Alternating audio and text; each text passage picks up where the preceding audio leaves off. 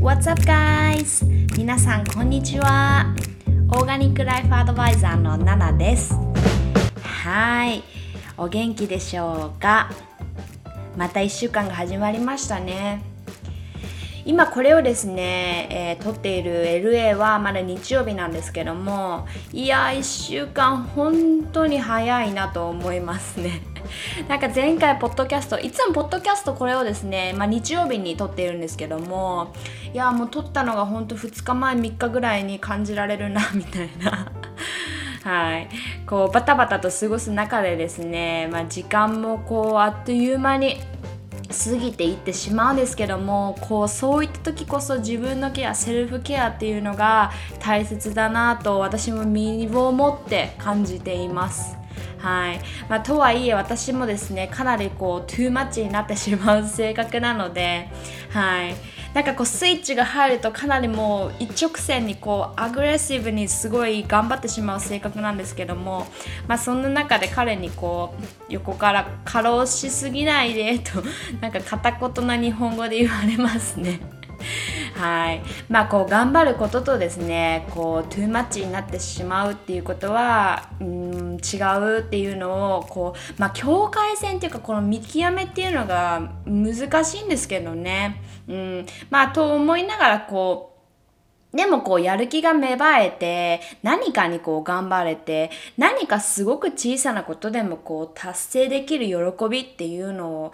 大人になればなるほどしっかりうん、おか大人になればなるほどもっとこう大切にしていかなきゃいけないなって思いますよね。なんかこう子供の時みたいに運動会で勝ったらこうジャンプして喜ぶみたいなのねなんかこう大人になったらしないじゃないですか。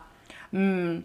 だからこう大人だからこそ、えーまあそういうのを大切にしていかなきゃいけないんですけどもそういうこう嬉しい感情とかっていうのを表に出さないっていうのは、うん、誰が決めたんだろうなとか思いますけどもね。なんていう まあ私の独り言なんですけども、まあ、とにかくですね、こう自分のことを褒めたたえるときはたくさん褒めたたえてほしいなと思います。そんな流れで、はい。今日のお題はですね、えー世間と私の境界線、わがままでもいいよ、かっこたまには、です。だからこれ彼に決めてもらったんですけども、なんか日本語、うん英語を日本語にすると変ですよね。なんか、かっこたまにはって何と思ったけど、まあそのままでいいかなと思って。はい。まあ何についてこう話そうかなってまあ考えててですね、こう彼に聞いたんですね。まあそしたら、えーなんか日本人は頑張り屋さんすぎる。働きすぎるところがある。それについて話したらどう？ってまあ言ってきてくれたので、それいいトピックだなと思ったんですけども、はい。皆さんはご自分のことどう思いますか？まあこれすごく大雑把でなんかこう、なんか大きい質問だとは思うんですけども、でもね、この質問を聞くと、えー答えられない人すごく多いんですよね。どう思うってどういうこととか、うん、別になんとも思わないとか、普通とかね。うん、これが悪いとかではないんですよ。ただ、あの、皆さんのインスタを見ててですね、すごく、あの、一つ思ったことがあるんですね。はい。あの、まあ、ただこう、周りがみんなそうだからとか、だとはまあ思うんですけども、この世の中の流れとかね。うん、こう結婚したりとかママさんになったりとかするとその旦那さんだったり相手のね、えーまあ、子供ちゃんっていうこの相手あなたの人生の中でですねこうメインの人物になっているなっていうのをすごく感じたんですね。まあちょっと意味わからないと思うんですけども、まあこれはすごいちっちゃな例え話なんですけども、例えばインスタグラムのプロフィールに、えー2児のママとか、えー3児のママっていうワードをですね、見るんですけども、それってどうしてって思うんですよね。うん。で、あの別にそれがもちろん悪いこととかではないんですけども、子供ちゃんはとっても可愛いし、大切なのはもちろんなんですけども、こう自分のことをイントロデュースするときに、母とかママだけになってしまうのはなぜなのかなっていう、はい、疑問を抱いたんですね。うん、こうママになる前は自分は自分だけのものだったのに子供ができた瞬間にこう自分はあの誰かのものになってしまう。もちろんその母としての愛いっぱいの感情だとは思うんです。うん。でもこうだからといってあなたはまだあなたのままであなたのだけのものであるっていうことにはこう変わりはないんですよっていうのをですねすごく伝えたいなと思ったんですけども、はい。まあ前にもこうお話ししたんですけども、セルフケアとか自分のケアとかをこう大切にする気持ちっていうのがですね、まあ他人を大切にするにつながることでもあるんですよっていう、うん、ことをですね、お伝えしたんですけども、まあ、ですが、こう、いつの間にかこう、二の、自分は二の次になってしまっている状況が、うん、こう、大きくに日本のカルチャーとしてあるなと思います。はい。まあ、こう、家庭を築いたら守るべきなのは家族とか、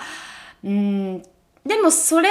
その家族を守るっていうのは自分自身がこう健康体であったり、元気であって初めて成り立つことですよね。まあもちろんそれは、うん、皆さんお分かりだと思うんですけども、でもこうそれをこう後回しまたはこうちょっと忘れてしまってる方がですね、多いなって思うんですね。うん。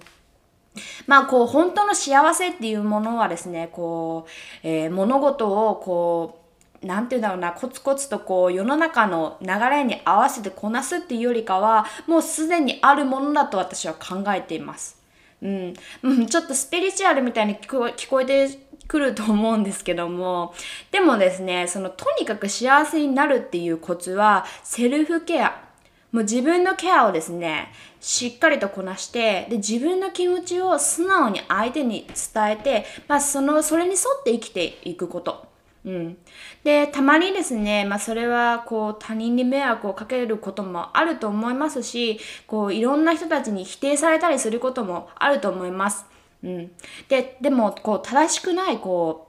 う我慢とかですね、強要された答えなんてもう捨ててしまえばいいんです。もう手放してしまえばいいんです。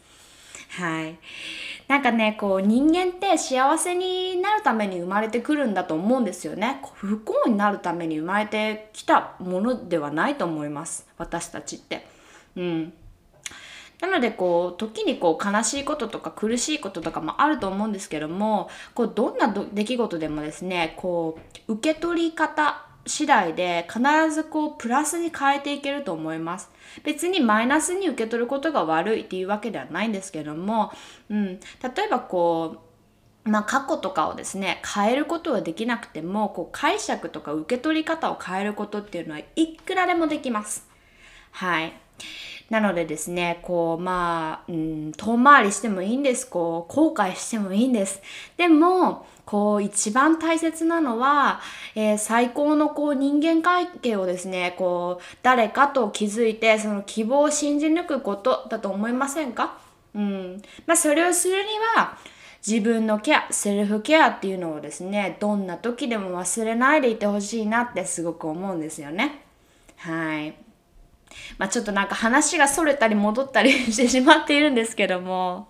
はい。で、私がですね、こう、簡単に始められて、無理なく続けられる幸せ倍増セルフケアっていうのをですね、リストアップしたので、それをですね、ご紹介したいなと思います。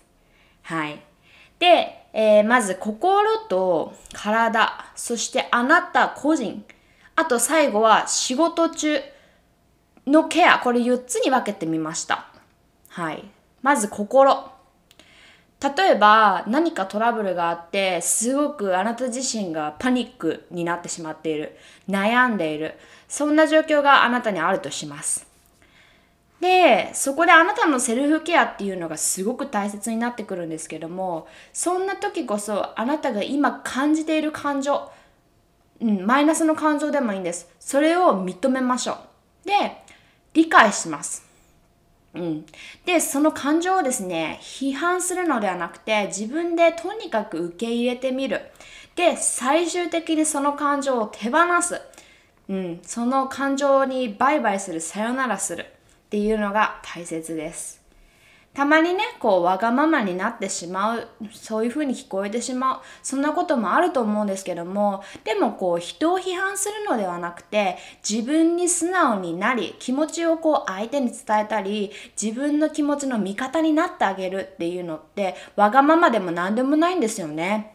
うん、でそれをこうしっかりで意識できる人とできない人とではですね幸福度に大きな差が出ます。うん、こうそれができてもですね感情をうまく手放せない時っていうのもあって、えー、ストレスとなって現れるんですけどもそこでもあなたがですね、また向き合える、自分と向き合えるチャンスがまたもや現れたと考えてみます。はい。で、そのストレスがかかっている状況っていうのがですね、まあ、それが当たり前にならないように、こう、体のケアと並行して行うことで、こう、なおかつストレス発散、ストレスを手放す、ストレスをバイバイするっていうことも可能になります。うん。うん、例えば、あなたの好きなことって何ですか？まあ私が体を使い、えー、しているセルフケアっていうのは、うんと、ヨガと呼吸法ですね。まあ、呼吸法については、こう、メンタルヘルス編のポッドキャストでですね、お話ししたんですけども、うん。あとは、食事を楽しむこと。もう本当にそんなもんでいいんです。はい。ただその瞬間、っていうのを体全体で喜んであげる、楽しんであげるっていうのがすごく大切になってくるんですけども、はい。まあ、ご飯を食べたら美味しいってこう声に出して幸せを感じてみる。そうやって少しのことをですね、こう体全体レベルで喜べる。ちょっと大げさで、大げさすぎるでしょっていうぐらいでもですね、こう喜べると、はい、あのー自分の心も喜んでくれるんですよね。うん、とってもいいなと思います。あとはこう、運動がもし好きなのであれば、あの、好きじゃないならやる必要はないと思うんですけども、エクササイズをしたり、えー、ストレッチをしたり、ウォーキングをしてみたり、うん、あとはこう、まあ、生活内でもですね、しっかりあの、眠るっていうのが、こう、自分の気持ちをリセットするっていうことにすごくあの、大きく関わってくるので、まあ、十分な睡眠をとることだったり、リラックスするためにお風呂にゆっくり使ってみたり、うん。あとはこうお水をですね、たくさん飲んで太陽もたくさん浴びて、ビタミンを吸収したりね。すごくたくさんあるんですよね。で、そういうのをですね、もうちっちゃいことでもいいので、こう探し出してみて、うん、見るといいなと思います。なんかこう普段いつもしていることでも、こう、あ、私はこういうことが好きなんだなってそういうのをですね、見つけ出してあげるだけでもすごく意味があることだと思っています。はい。そして次はあなたの個人のケアですね。これは心も体も安らぐ、まあ、リラックスできる方法を見つけ出してみてほしいんですけども、例えばこう音楽を聴いてみたり、何かを学んでみたり、で、新しい知識を得てみたり、とにかく周りとか世間の目を気にしないで楽しむことっていうのがすごく大切になってくるんですけども、まああなたがこう楽しいと思うものをですね、十分に楽しんでもらいたいんですよね。うん。はい。まあ大人になるとですね、これはすごく大切になってくるなと思います。なんかこう、子供の時はこう、周りの目とか気にしないで公園でね、あの、一人でこう、なんか一生懸命になってこう、頑張れたのに大人になると、例えばこうジム行くにしてもこう周りの人の目が気になったりとか見られてないかなとかかんあの感じている方とかもいると思うんですよ。私はそういうタイプだったので、うん、もうそういう気持ちをですね徐々に徐々に手放せられるようにはい、こういうですねあのちっちゃいケアっていうのをしてあげることが、うん、その手放せるところにですねつながってくると思います。はい。で、最後ですね。これは大人になるととっても大切ですね。仕事中のセルフケア。はい。まあ、子育てと並行して、あのー、働いている方は特になんですけども、セルフケア、そしてオンオフのスイッチをですね、緩めないでいただきたいです。はい。まあ、そのためにはですね、こう、仕事と自分を一緒に考えない。仕事と自分は別々のものだっていう認識をですね、まず持ってもらいたいんですけども、はい。まあ、その考え方の一つとしては、職場っていう環境にですね、ただ私っていう物質がいるだけ。まあこれもですね、スピリチュアルに聞こえてしまうんですけども、でも本当にそのまんまで単純なんですけども、その職場にある感情とかムードっていうのをですね、あなたっていう物質がそこにいることで、そして外に持ち出して家に持って帰っている方が多くですね、まあそういう方が仕事でストレスを感じやすくもなります。うん。まあ、そのためにはですね、職場が自分にとっていい環境なのかなって少し考えてみることとかですね、あとはパワハラに合っていないか。うん。これはもうセルフケアにとって何よりも大切です。うん。パワハラとかですね、そういう、うーん、なんて言うんだろうな、こう圧みたいなのにですね、耐えることが仕事の一環ではないです。うん、それをやっぱり忘れないでもらいたいですね。うん。まあそんな感じかな。結構こう自分を大切にするとかセルフケアってこういうリストアップにしてみたりすると、まあ、こう頭で考えるとですね、もう思ったよりこう難しそうで、ああどうしよう忘れてしまうって思うと思うんですけども、でもこれ逆に言ったらこの4つのケア、心と体と、えー、自分個人、あと仕事中のこの4つのケアっていうのを、まあ、1つずつでもこうしてあげることがですね、あなた自身の価値観を高め、高めることにとっても、あの、大切でつながってくると思います。で、どれもですね、あなたにとって必要不可欠なことだっていうのも分かってくると思います。うん。まあ最初にも言ったんですけども、こうバタバタしたね、生活の中で、えー、相手優先になってしまったりとか、他人優先になってしまう気持ちっていうのは痛いほどわかります。うん、それが愛だったりもするんですけどもでも今これを聞いてくださっているあなたにはこうぜひセルフケア自分のケアがですね大切にすることが、えー、必要なんだよっていうのをですねうんあの、まあ、伝え伝わっているといいなってそう思いますね。はい。まあ今週はですねこの辺にこの辺で終わりたいなと思います。はい、今ですねあの、まあ、私の話になってしまうんですけども、えー、プライベートコーチのコースをですね作っていまして仕上げています。はい、これはですね無料講座の、えー、ナナチュラライフ .com の方に、えー、ダウンロードできるんですけども Your Beauty Planning のレベルアップバージョン。そして、えー、私がですね無理なく制限なしで楽しんで、えー、心を強化しながら、えー、1 0キロ自然に落としたっていうですねまあそのダイエット法っていうのもいっぱいこう詰め込んでで私自身もこう直接パーソナルプライベートコーチとしてですねダイエットをサポートさせていただく内容になってますのではいぜひ楽しみにしていてください。はいそれではまた来週もポッドキャスト楽しみにしててくださいね。今週も素敵な1週間になりますように。それではまたね。バイバーイ。